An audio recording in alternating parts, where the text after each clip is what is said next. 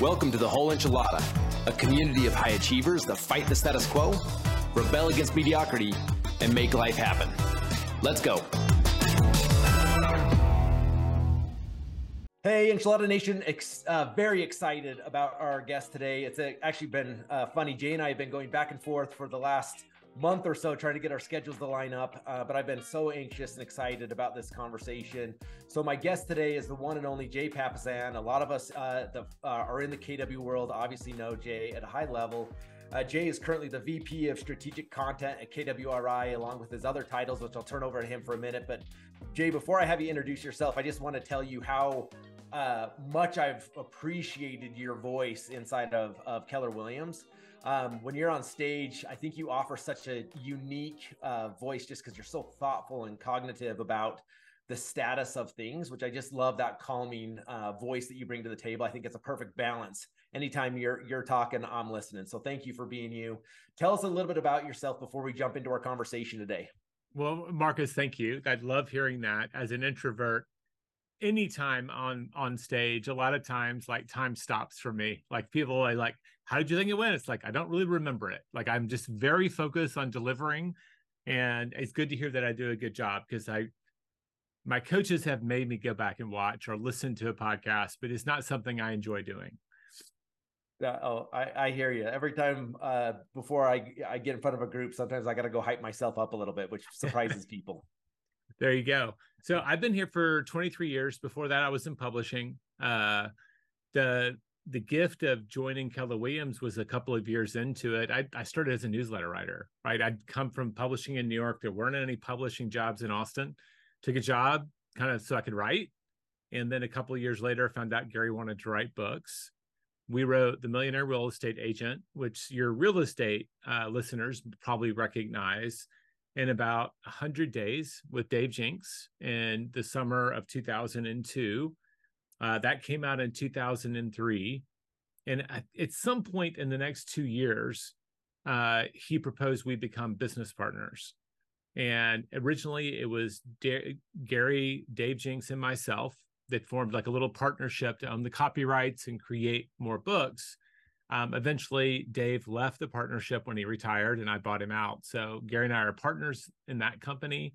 We're co-authors in all the books, and we also launched a company around the one thing called Productive, and we do a lot of goal setting and corporate training through that. So the big thing missing from that resume is I'm married to Wendy Papasan. Like these days, they're like, you're Gary's co-author or you're Wendy's husband, right? It's not just Jay. Like I'm I'm attached to some one or the other. Um, and she's of course a, a, top agent here in Austin, and you know my lovely wife, my inspiration. Yeah, she she is pretty incredible. So whether whether depending doesn't matter which route they know you by, they're both phenomenal things, whether through her and her influence or or your influence on your own. Well, I love that. I, I mean, here's all the books you guys have have written have been so impactful. But I did I did want to focus our conversation around the book, The One Thing, today, as it is the 10 year anniversary of the book, The One Thing, and I it's right there. I will tell you that it is. Um, of I'm a I'm an avid reader. I love to read and learn. Of uh, it is the most quoted book for me in in all the classes I teach across the country, and probably the book I've given away the most uh, over the last decade as well. Just because I think the the message is so powerful and so relevant. I actually brought with me for those of you listening, you won't be able to see it, but I wanted to sh- show Jay that this is a domino. I went and bought a full domino set after I first read the book just for this one domino. And for three years, I carried this domino in my pocket every single day, uh, just be able to tap my my pocket and remind myself, okay, are you on your one thing? Are you focused yeah. on your one thing? And it was such, just such a visual thing for me to feel that weight in my pocket to remind me of like, all right, there's a lot of stuff going on, but am I, am I focused on the right thing? So I, I thought you'd find that comical that I still have this sitting next to my desk here. Uh, we had some made at one point. I lost mine. I was given a bunch of them at different times you know, because of the theme in the book. And I know I've maybe we stored them somewhere, but I, I used to have one on my desk and it was oh, just oh, really? a nice reminder. Yeah. Yeah. It still is a great reminder for me. So I'm curious, even though the, the book's been so impactful for me, I'm, I'm just curious from your perspective, uh, when you wrote this book, I'm sure that you still get just countless people coming up and telling you different parts of the book that were impactful to them. I'm just curious, just as a, a, content creator myself, like what has that journey been for you of just like being recognized even 10 years later for words you penned and put on a piece of paper and the impact it's having? Well, I mean, the recognized in the sense that it still gets good reviews and people still pass it along. It's not like people recognize me in the street. So it's like just like just to be super clear, this is not like a Taylor Swift moment. It's more like a champion duck collar walking into Bassin Pro Shop or something, right? Like I'm very, very niche, niche, niche, niche um, in terms of that sort of notoriety. But I love it. I mean, it, it's uh I usually acknowledge that it did we put a lot of work. We worked on the book for almost four and a half years. We got interrupted, um, but we never stopped working on it. Um, trying to think like I think we did everything we could to make it timeless and last as long as we could. We'd already seen, wow, like, you know, the millionaire real estate agent, when we published this book, was 10 years old. And we were like, it's still trucking. Like, we have to do that again. We have to write a book that can be out there for a long time. And then we got lucky. I think it's like you can do everything that you plan to do, but then timing finds you like I have a theory of what makes some books kind of perennial bestsellers. And I think it's that idea that you catch you capture some big movement, a wave that's happening, and your book happens to solve a big problem. I think the problem we solved at that point we were about four or five years into the iPhone revolution. And there had been smartphones before that, but the iPhone made the smartphone just a phone you didn't call them smartphones anymore. And now everybody, our kids, all of us were connected all the time. And I think that that was a there was a deep sense of overwhelm at how fast things were changing, how much access we had, and people look at a bookstore and go, the one thing that sounds really appealing right now because I'm juggling too much. Um, I look at James Clear. He worked for like nine or 10 years writing his blog before that book came out. He had a huge following it was going to be a bestseller. And when it launched for about three months, it was selling two or 3,000 copies a week, which is those match, except for our launch week, the best weeks we ever had. So it was going to be a million copy bestseller. Then COVID happened, like five months after he published it.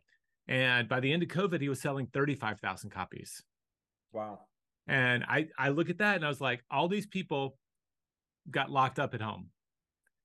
They no longer had a commute. They still had to go to work like we're doing right now on Zoom. But then they got all that time back. And, and there was a percentage of them, a lot of them that said, I'm going to work on me. Is there a book out there that'll help me work on me? And his was like, hey, right there on the bestseller list. So, like, I don't want to diminish his accomplishment. I just think that I could go and pick apart a bunch of bestsellers and tell you there was some social movement that made them like a lot of books will be bestsellers, but multi-million copy bestsellers, that's luck. Like yeah. you can do everything right, but you've got to have something else happen to make that happen. So that's my reaction.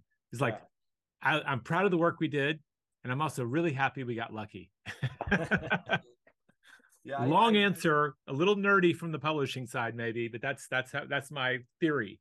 Yeah, no, I I can, I can appreciate that because it it the uh the truth of the matter is it, it could have been penned beautifully perfect words perfect sentences but if it didn't solve a problem the immediate problem for people there wouldn't have been enough relevancy for it to catch fire yeah. and, and i think you i think you nailed nailed it on the head because i it's funny i when i first read the book it was in february of 2013 um, and the reason I know That's that right after is, that was before it was officially published. Oh, was it? In- interesting because the, the, way I know that was uh, the I I actually pulled up a document I wrote to myself on on February 20th of 2013 uh-huh. while reading the book where I did the domino exercise where I was overwhelmed with all that I was trying to build and focus on. And I went through that exercise where I'm like, what am I, what's the end game? What am I really trying to accomplish? What's that massive yeah. domino?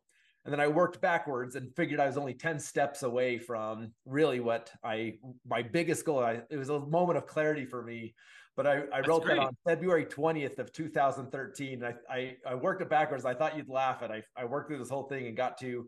I wrote in big letters at the bottom of it. My one thing: control my calendar, train and coach my wealth determinators, revise my P and P and grow. And I know that isn't one thing, but in that moment, that was revelation. No, that's your like, series of priorities, yeah. right? That's your priorities. And if yes. you line them up like dominoes, for those who haven't read the book, that's the domino metaphor. If you line them up, you knock over the first one and each one gets progressively easier or it happens on its own.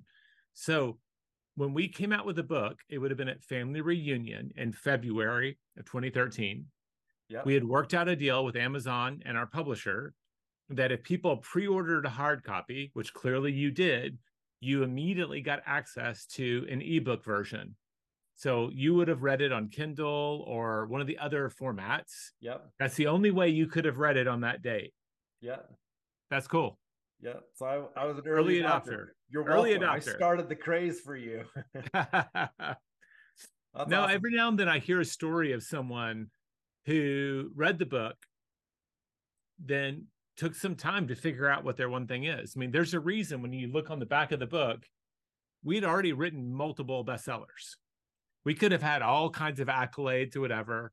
Yeah. Um, this is a newer printing that has the words, what's your one thing? But forever, the first 17 printings, 16 printings, just had a question mark. We were very clear when we wrote the book. What's the one thing we want people to do when they're done? Well, I hope they'll ask, what's my one thing? Because clarity is the beginning of the journey. If you get clear, well, it's almost scary. Now I don't have an excuse. I can't say I don't know what to do now. I've got a really good idea of what I should do, and now I actually have to go do it. Yeah, I love that. A moment ago, you had mentioned that you were you were aiming to build timeless principles. Yeah, I think I think it's interesting because here we are a decade later in in a completely different economic landscape than we were uh, ten years ago um, and and the pace of the world, like believe it or not, is just so much faster than it was even a decade ago when things really started to, to speed up. The, my question for you is, as the author who I know continues to do a ton of research, is do you do you feel like the book is missing anything? Is there anything if you were making a new a new book, the one thing yeah. is is there a principle you would change or add to it?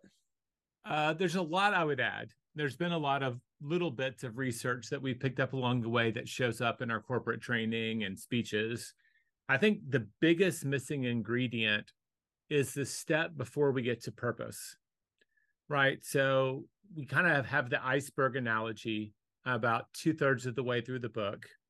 And this when you see a really productive person, what lies under that, like the iceberg, there's all the step beneath it, is a sense of priority. And the priority comes from a sense of purpose. Mm-hmm purpose gives you priority and priority if you're working your priorities we thought you're productive. And we underestimated how challenging it is for people especially busy entrepreneurs to really kind of sit back and do that introspection an introspection kind of game. Who am i? Where am i going? Why do i want that? Where what kind of person do i want to become? So i mean i got it. Like i even when we were writing it like gary was clear which is part of the reason he's Gary Keller. And I had notions and I really struggled to latch on to something. So it was probably, I don't know, four or five years into the journey um, through reading and following a couple of other authors, some ideas connected, and we started doing core values. So Gary and I have been kicking around like an outline of what we would add to the book if we did a second edition. Um, we talked about doing it for the 10th anniversary, but the only people who care it's the 10th anniversary is us and maybe like a super fan like you nobody yeah. else knows that yeah. but if they're a fan of the book they might see second edition so we actually do have an outline um, that we're building of some of the stuff that we might add but i think there's a whole chapter missing mm. and it would be how core values and identifying them is a step forward in getting to your purpose it gives you a compass like okay now like my top values are impact family and abundance. And for me to make a really big decision for my life it needs to be kind of a 9 out of 10 for all three certainly for my number one value. But like the moment i really got clear that that was my criteria at at heart that i was using to make the big decisions it kind of starts to guide you down this path of what's important to you in, in other places so that that's the biggest thing I think that we learned along the journey that I would go back and add because I think it's also transformative when you get that kind of clarity.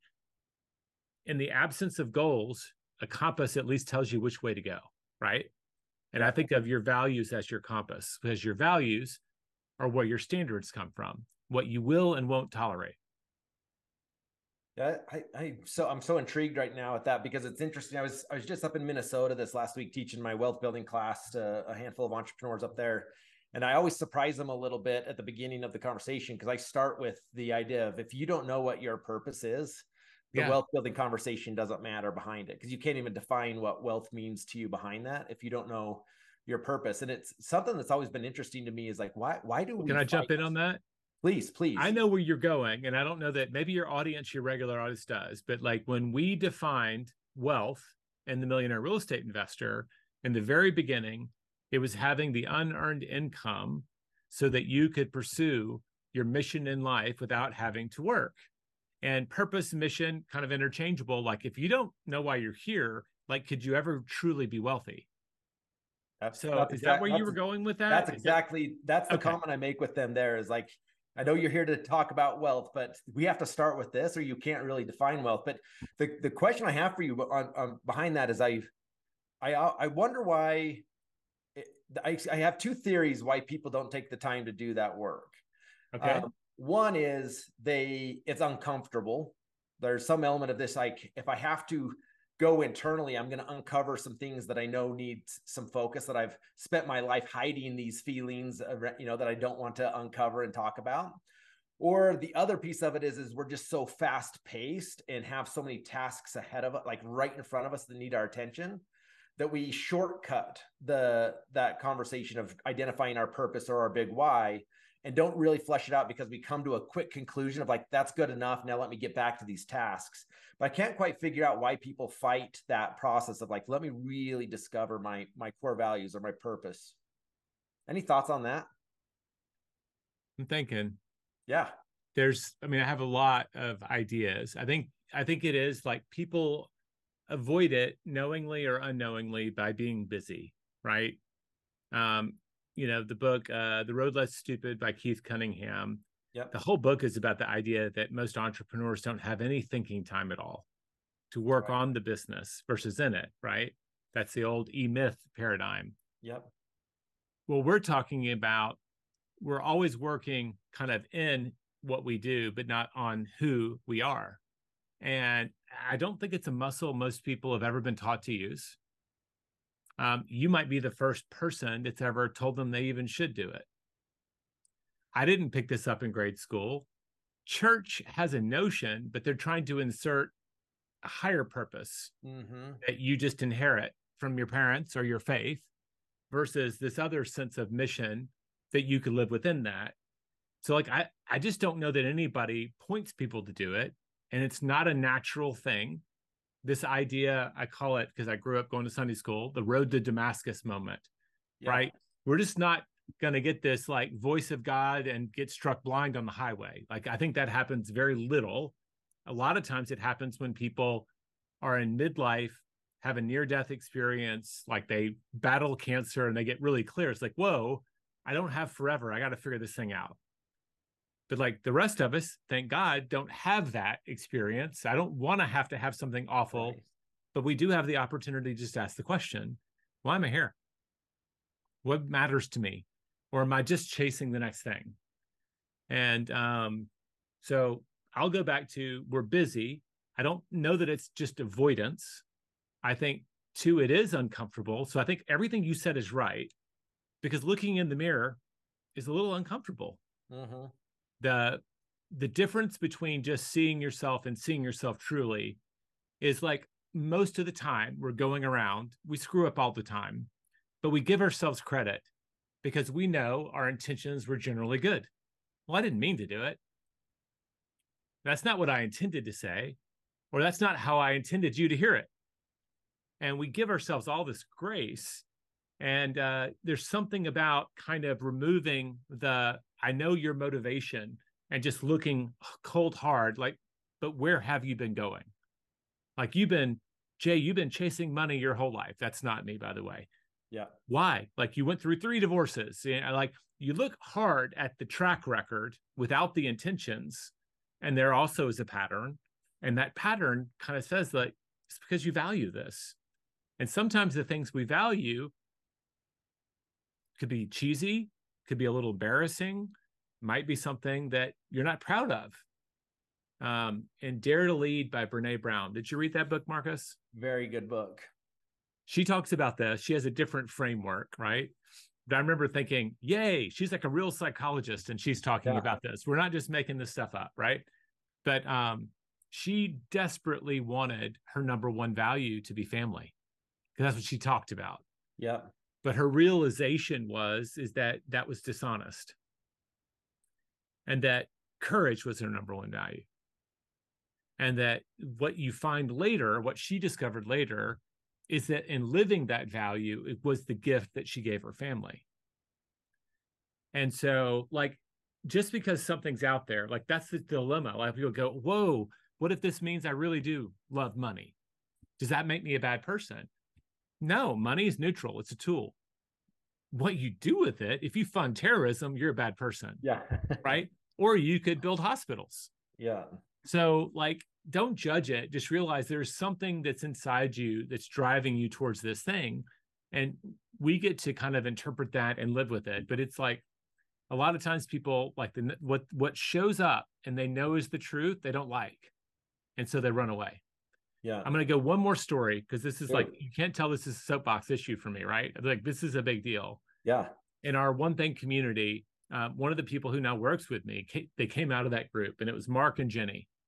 We took them through this exercise at our goal setting retreat. And Mark, if you knew him, you would know this was true. His number one value is fun. He's just going to have fun on the journey. Like, if we don't win, we don't win, but we're going to have fun. And like, that's just his thing.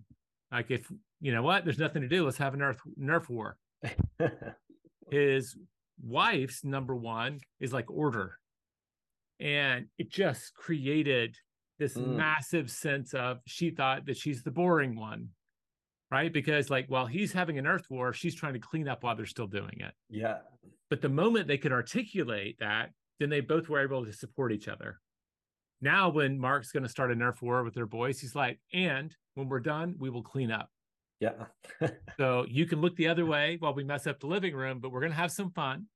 And we and and thank you for cleaning up after us because her that's how she shows her love. Yeah.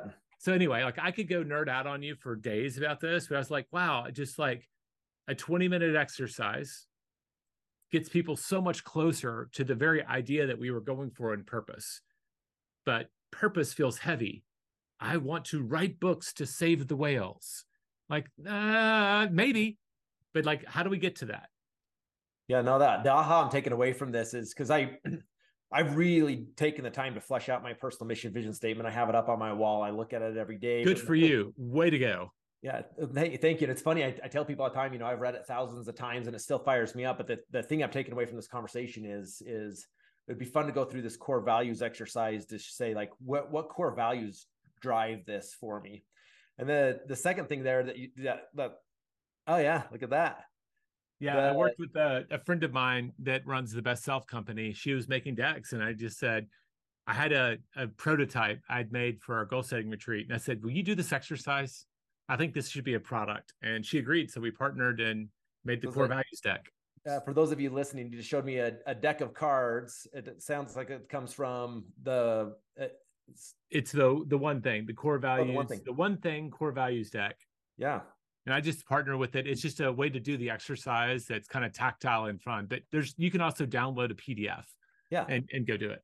Yeah, love it. And the the follow up aha I had to that, and you sharing that story was it's not it's almost not enough, particularly from a leadership standpoint or a relationship standpoint, to identify your own core values. You got to understand how your core values interact or collide with people around you, but and not in a way of trying to align their core values with your own, but how do your core values coexist? Well, yeah, you said it perfectly. Like it would be that way with our goals too. Like if we're going to be in a relationship for a long time, man, our values very, very should be, be compatible, right? Uh, we got to find a way for them to coexist because if we violate them constantly, we're not going to want to be partners. Our goals need to be in alignment are we basically heading the same direction? Right? That's what it all comes down to. the beauty of taking it as a business person and entrepreneur all the way to that mission statement, right? Yeah. Now it becomes very specific and very unique. There are a lot of people that have a number one value of impact. It's not that special. I just know that it's true for me. Yeah. And but if you have a mission statement, because so many people have a notion but haven't done the work, as a business entrepreneur, like the people who that are attracted to your mission statement may not need that exact same thing, but it functions the same way. It's like, oh, you're headed south. I was born in Fargo and I want warmer weather, and you're headed south. I'm headed south. Let's go south together. Yeah. And they may leave at some point on the way when they realize that mission statement isn't perfectly their own, but it allows them to adopt one with very little work. And they get that sense of I'm building something that's mission related, which is very, very powerful for retention. It gets people to show up in a different way every day. Anyway, on and on. So I just want to say, like, I'm not poo pooing what you did on the wall. Yeah. I'm pointing the wrong way. That's that way for you. But that um that's actually super powerful. You've you've taken it to its logical extension. Yeah, no, and it's it is. It's like even with my people, just it, it does give them that, um, you know, where where maybe my because the, the hard the challenge is is along this way, it's not it's not this easy. No matter how good you are at applying the one thing, it's a there's a mess, right? It's Oh. not like this sequential. Like my to do list and my, my success does not look perfectly clean every day. And the end of the day, it's like No. check mark done and move on. So it's without me being able to articulate like what I believe in and what I'm trying to accomplish and where I'm going. Everyone within my world would have left me a long time ago because it it's just a it's just the messy world that we live in of entrepreneurship. But without that vision and clarity, I, I know for a fact these talented people that just I'm I'm honored that let me lead them would have would have stepped out and rightfully so some time ago. Well, I mean, just so you know, like everybody is imperfect, right? I mean, we just like like you've got you're holding yourself to a really crazy high standard. It, like it's the one thing, the principles are not complicated, but they're not easy. Yeah. And so, like day in and day out, like living something, anything is hard, right? Because now you've got to wake up every day and try to be consistent with this this directional thing that you're trying to do. It's just it's just it's hard. I mean, Yeah. Gary has bad days. I have bad days. We all have bad days. And like my parents, I mean, my parents, my kids love to point out when I'm multitasking. They're like, "You're multitasking." yeah, but I'm not doing my one thing. It's okay. That's funny. That's funny. Well, one one of the things we talk you talk about in the book a lot is this idea of uh, gradually then suddenly, and something I've been thinking about a lot with that term is I, I think that goes both ways. It I think success shows up gradually and then suddenly, and I also think failure a lot of times shows up gradually. Oh yeah. Then suddenly. And and as a as a leader right now one of the things i'm i'm worried about is that um hard times are gradually showing up for a lot of people in a way that they're uh, not recognizing it or taking action uh, until all of a sudden suddenly it will show up. I'm, I'm curious with your coaching company and the people you're interacting with like how do you how do you navigate that in a changing world where you can you can see because of your expertise because of your application of hey you think you're safe right now but you're really failure is gradually creeping into your world until it will all of a sudden be there any thoughts or comments around that conversation and, and it being a timely conversation right now Gary says something along the lines, uh, you're failing so slowly you think you're winning.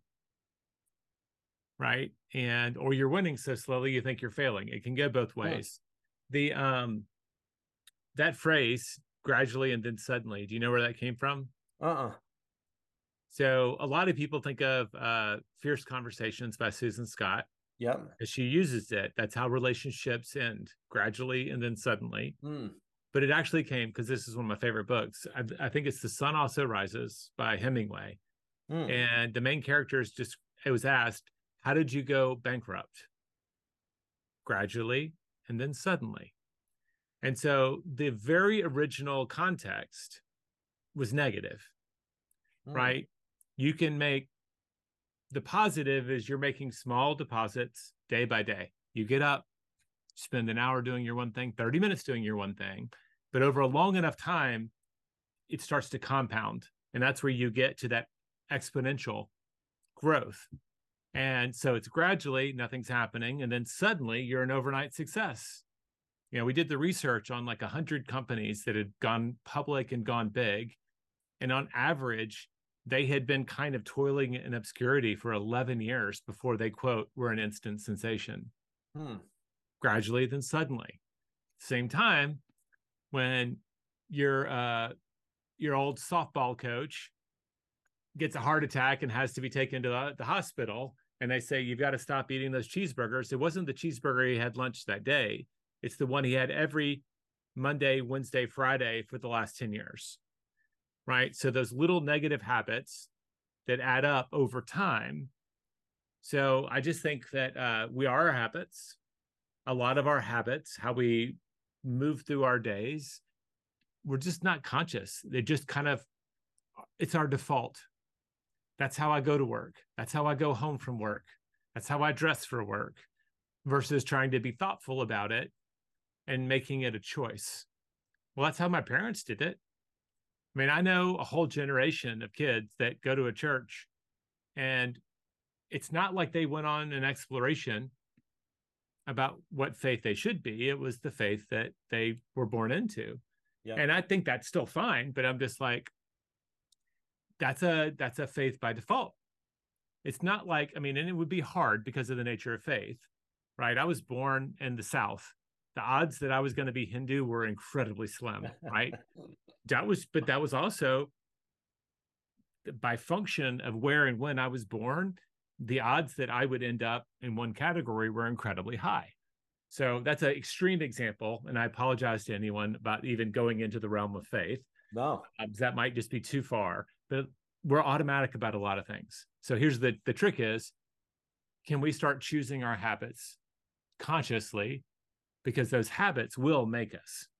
Now, after all of this, you ask me, what should you do as a leader? Because you've been playing this game. You're seeing it like you're not getting enough sleep, or you're eating poorly, or you're spending too much and not saving enough, right? Whatever that is, that negative habit that's accruing so, some sort of negative interest and they're not even aware of it. You saying it won't change the behavior. And my experience, it almost never does. It will make people defensive. So you have to teach them how to think. So you have to ask them questions. You have to start to get them like the number one thing, like uh, if you get like I used to smoke, you go to a psychologist to get you to quit smoking, and it's not my like I had a million times. I had a friend who's also a counselor and ran a whole clinic, and he goes, "Where we start always is, I don't want you to cut back at all this week. I just want you to record every time you smoke or think about smoking." And so the first step, going back to the beginning of our conversation, is awareness, clarity. And he, Monroe, my friend, Dr. Monroe Rayburn, uh, he would often say, like, just the active counting almost always made someone smoke less. Interesting. Because it was just unconscious. Like I, I have a good meal, I smoke a cigarette. They don't think about it. Someone calls me, I step outside, I smoke a cigarette. So how many cigarettes I smoke is the function of how many calls I took outside. And there are all these triggers that people allow themselves to be triggered by. But by breaking them out of the cycle and just making them aware of it, a lot of times they would say no. And then you can start proactively so I, you average eight cigarettes a day. Let's try that for seven for a while. Yeah. And you progressively move the other direction until it becomes a habit the other way. So again, I can so I've been nerding out on this, Marcus, for so long. And I feel like it's just a conversation between the two of us because I, I get the sense that you've nerded out on this for a long oh, yeah. time. That's why I'm I smiling. I don't I don't want to nerd out so much that all of your listeners just delete the episode. So I'll, I'm handing the reins back to you. I don't even know where we started. My my listeners are nerds too, so we're good. Okay. but actually, it reminds me of I don't know if you ever read the book uh, "The Code of the Extraordinary Mind," um, but the no. the the pre- one comment he made in that book is he coined this phrase uh, "bull crap rules" and pushed it together and said they're rules, and how many of us are showing up based off these rules that we just adopted somewhere along the way, right? yeah the reason it was impactful for me is just like you were saying, is I started saying like I'm just gonna watch everything I do by like even down to the point of like, do I put my right foot in my leg first or my left foot in my my pant first? Of just like why do I like where why do I do all the things I do and then redecide are these all truths for truths for me or are they just adopted things that I've adopted as truths but they're not really a truth for me. Yeah. It was just this, it was this interesting exercise for me to go through and identify like I've been doing it this way forever. Why would I do this? If we had to think about everything like it was brand new all the time, we would get nothing done. so like it's actually a great gift that we yeah. can make things kind of automatic like I don't really think about brushing my teeth in the morning anymore. Yeah. But like if you've raised teenagers, you know that can take a decade or longer to get that habit beat into them, right? Yeah. And you're like, "Did you brush your teeth? Let me smell your breath." I don't believe you, right? You know? So it's uh I don't know. I think it's like we don't want to over-index on the little things, but the big stuff, right? What what inputs are we taking in? Who who do we have around us? Who do we hang out with? Right? By inputs, it's like what are we giving space in our mind right? Do you do you have fox news or cnn whichever spectrum you're on blaring in the background all night long? Is that good for you right? Are you you know is it junk food or is it healthy food? And it works for information too you know whatever goes in is going to find a, its way out in some. So we just have to be conscious about the in my mind the big stuff yeah, and I, I, think I actually love where our conversation's gone here because I think right now where so many people are putting together their their business plans and goals already for 2024, it I think it's it's the natural inclination, particularly the word we live the world we live in, is to look outwardly with the the those goals of what is the perception of what I'm trying to accomplish, like what will what will be perceived about me to do these things. Where yeah. I actually think it's it's more critical now than ever to start this process process inwardly um, and and let the let the um, outward results be a reflection of your inner work. Um, yes, lovely. I, I, just think I love the way you just put that. I agree completely. Good. Makes me feel good that you agree with me. No, I love it. You know, I, I wish I'd written down what you how you just said it. It was actually very eloquent. Well, this it's true. Recorded. The inner but, to the outer, right? Whatever, whoever started that movement, but it is an inside to outside game for sure. Yeah. So let, I know our time's about up. Let me ask you this question. I know n- number one, the the I think the the storyline, the concepts of the one thing are almost in, a lot of ways more relevant now than ever. Just people need clarity and direction, uh, and really narrowing their focus right now more than ever. Uh, I also know that as uh, an avid writer and um, uh, an executive with, within our world, you're constantly looking at solving tomorrow's problem as well. Just out of curiosity, like what what's getting your attention right now from a research standpoint or thought process, and and you may or may not be able to share some of that with us. Oh, but I'm no. curious curious to hear what your uh, what your vision is for the next thing you're rolling out and what problem you're trying to solve. The the the next book that will likely come out will it's a as yet unnamed book for new real estate agents. Um, we looked up and uh, so many like you do the research on the people who are given our books and a lot of them are new to the industry and as much as i love the millionaire real estate agent in terms of look at the end and how do i get there um, the fallout rate for people new to our industry in the first six to 12 months is atrocious criminal it's just horrible yeah so many people burn through their savings they just don't realize how tough it can be so we made a little SWAT team with Gary's blessing and started really researching that. So we're 14 chapters into the first draft of that. Awesome. Um, I'm excited about that. That'll probably be out end of next year or early the next spring. I shared with you earlier. Um, I've got a copy of the one thing manuscript just printed out so I can go page by page and what have I learned since we wrote yeah. this, basically. So I do think um, I've been I started collecting second editions and by by like Ramit Sethi and these different people that were coming out, like Limitless by Jim Kwik just came out. I'm like, oh, these are thoughtful, smart people. How are they doing a second edition? And I started studying them. So mm-hmm. that's in the works. Um, and I've got like three other manuscripts. Like we've multiple drafts into another edition of the Millionaire Real Estate Agent. Um, I just can't bring it to the finish line without Gary. Yeah. and he's been very understandably focused on other big things in our industry over the last few years. Yeah. Um, what's the other one? A one thing novel. Um, I call it a novel because I don't love fables, the business fable category, mm-hmm. but I I do want to create something that embodies the message of the book that's accessible to people who don't read straight business books. I was, actually that was a question I was going to ask you today too. Is uh, I, if I remember right, I remember I think I heard you say at one point that you were originally attracted to being a fiction writer uh, first, and just any any any fiction by Jay in the future that we can look for. Well, that would be bad news for your your nonfiction because I like I do kind of look at whatever my retirement looks like is I'll spend a lot more time outdoors than I currently get to. And I'll probably write fiction that doesn't ever have to be published. I don't want to pretend that I can start at age 54 and in any way emulate the success the last 20 years of my nonfiction writing.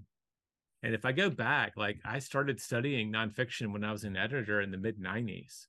So I'm well 25 years into that journey of understanding how to create nonfiction that reaches a large audience. And so, like, I'll be kind of, I'm an avid reader of fiction, um, but I just, I, I will try my hand at it. I would, that would be something I regret if I didn't get around to it. Yeah. But I also, like, like you, I'm focused on my wealth building. I've got real estate and business ownership. Like, I want my retirement to be like I don't have to sell these books to actually make a living. I just want the activity to be the the end point. Yeah. But I can go like I would love to write one with my son. He thinks he might want to be a writer. And uh, awesome. he likes sprawling fantasy and sci-fi. I'm like, that could be fun. Let's go imagine a world together. So like we'll see. We'll see what happens.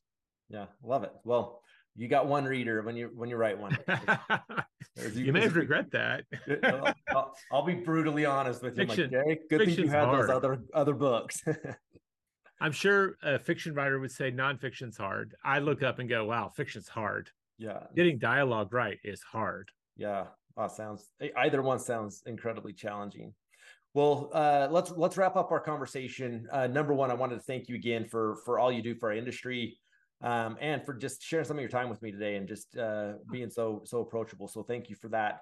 If you were going to leave, you can't tell I've had a good time. I mean, come on, I love yeah. talking about books and creativity, and I've I'm passionate about the one thing. It changed my life. It's not just that oh we made this thing that sold a bunch of copies. Like the principles we've embraced in my family, it's changed our lives. Yeah, no, good. Well, you're you're not alone on that. I I again, this is the book I love to give away because it's it's easy to give away a book that you said that can say this has had a massive impact on me. Not not here's a book you should read, but it's like yeah, this has changed me. I, I would love for you to read it and have a conversation, including my own kids, which has been a fun conversation. Um, if if you were to leave a, a last message to uh, our our listeners, these uh, agents, entrepreneurs across the country. Uh, that are really, uh, as you know, really trying to reinvent themselves right now, get clarity with a with a uh, mentality to win in the year to come, uh, what advice or, or concepts would you give them or leave them with today? Well, you brought in the our our industry, real estate. I think we're in for another really tough year. Yeah. And uh, I'd rather tell people what they need to hear, not what they want to hear. Yep. I don't see interest rates coming down any soon. I don't have a crystal ball. I yep. hope I'm wrong, but I'm going to prepare for a very prolonged winter. And so, like, this is where the tools in the book could really, really be meaningful if you've got a sense of your mission and vision and values, if you've got your like even the core values, like why am I doing this to begin with? And is it really worth me fighting through this tough period? Or should I just go look for greener pastures? Like if you have a sense of why real estate or this career, whatever you're doing is, it, it really does power you. That's why we wrote about the big why way back when with a millionaire real estate agent. Those people that were achieving for a long time they were clear why they were doing it. Um, yep. And it's not just about doing more. That's a recipe for burnout. It's about identifying the real priorities and then making a stand around them. I, I find the principles liberating. Yeah, there's a million requests for my time inside and outside the building. I just need to identify the few that matter and I can kind of ignore the rest. I don't have to address all of them. They can I can end the day and they're not done because I also have done the harder part, which is figuring out do they matter or not? They don't. Yeah. Would it be nice? Yeah. So maybe I'll block an hour on a Friday afternoon and just batch through a bunch of that stuff to but most people start on the stuff they can cross off fast versus the one thing they may not even finish today that they know is most important. Yeah, and so, it's that that's a trap that even even somebody like myself that's been so focused on building a habit not to do that. It's it's a almost a daily battle still. To it's everyone. It feels really good to cross stuff off. It's like, oh, done. I don't have to think about this again. Yeah. But I guess the point of all of it is is like, yeah, the book's old. Yes, the market is tough, but it's like I think the message could still be very appropriate right now to lean into to get a little bit of clarity. Where are you going? Why is it important that you go there? And what's really important right now to keep you going down that path? I think that kind of clarity will help a lot of people navigate this market and come out the other side where all the opportunity will be. Uh, couldn't agree more. I think that's a, great note to end on. Um, Enchilada Nation, I, I hope that you guys uh, picked up a lot of things from this conversation. I know I, took several notes of, of things that I can do better. Uh, one thing that I would encourage this group to do is, as you're uh, identifying your your business goals for this coming year, do not forget to do the personal work on uh, on who you are, what you want to accomplish on a personal level this coming year. Um, because it's so easy, particularly in a world that's changing where our business is going to beg for more and more of your attention to realize the other things in your life that are are a lot of times more important than than what we're putting our focus on within our business. As you guys know, within the the world of the whole enchilada, there is a way to win in both worlds, but it starts with that inner focus and, and conversation that we had today. Um, if if any of you are are interested in getting deeper in this conversation, here towards the end of the year, we will have a whole enchilada uh, end of the year summit where this is what we'll be focusing on is is getting clarity on how to how to grow personally. And for those of you that are are committed to being part of our our community this coming year, just know that I'm committed to being the best version of me this coming year. Uh, and a lot of what drives me to do that is is comments I get from this this community and people within my world and I feel an obligation uh, to you and my family to be the best version of me. So thank you guys for being part of the journey. Uh, one last thing, Jay, that I would love for you to share with this group is I love getting your uh, 20 percenter emails, and it's such just a, a, simple little read, but every time the message is so impactful. Uh, could you tell our listeners what that is and how to how to start getting that email in their inbox every every week? Sure, it's a it's just a weekly free newsletter, and it's really for entrepreneurs, angled a little bit towards real estate, but not I, about I'd say a third of our audience is just straight up entrepreneurs, kind of like your podcast. A lot of them are realtors or real estate professionals, and just something a business person should know. And I try to make every week unique and fun and short. So, like most episodes are two to three minute reads. And you'll like this. The month of November this year is going to be November. It's all about how to say no to the stuff that doesn't matter. Yes, love it. All right, everyone, go go listen to that. And uh, Enchilada Nation, don't forget, go live life on your terms. Thanks again.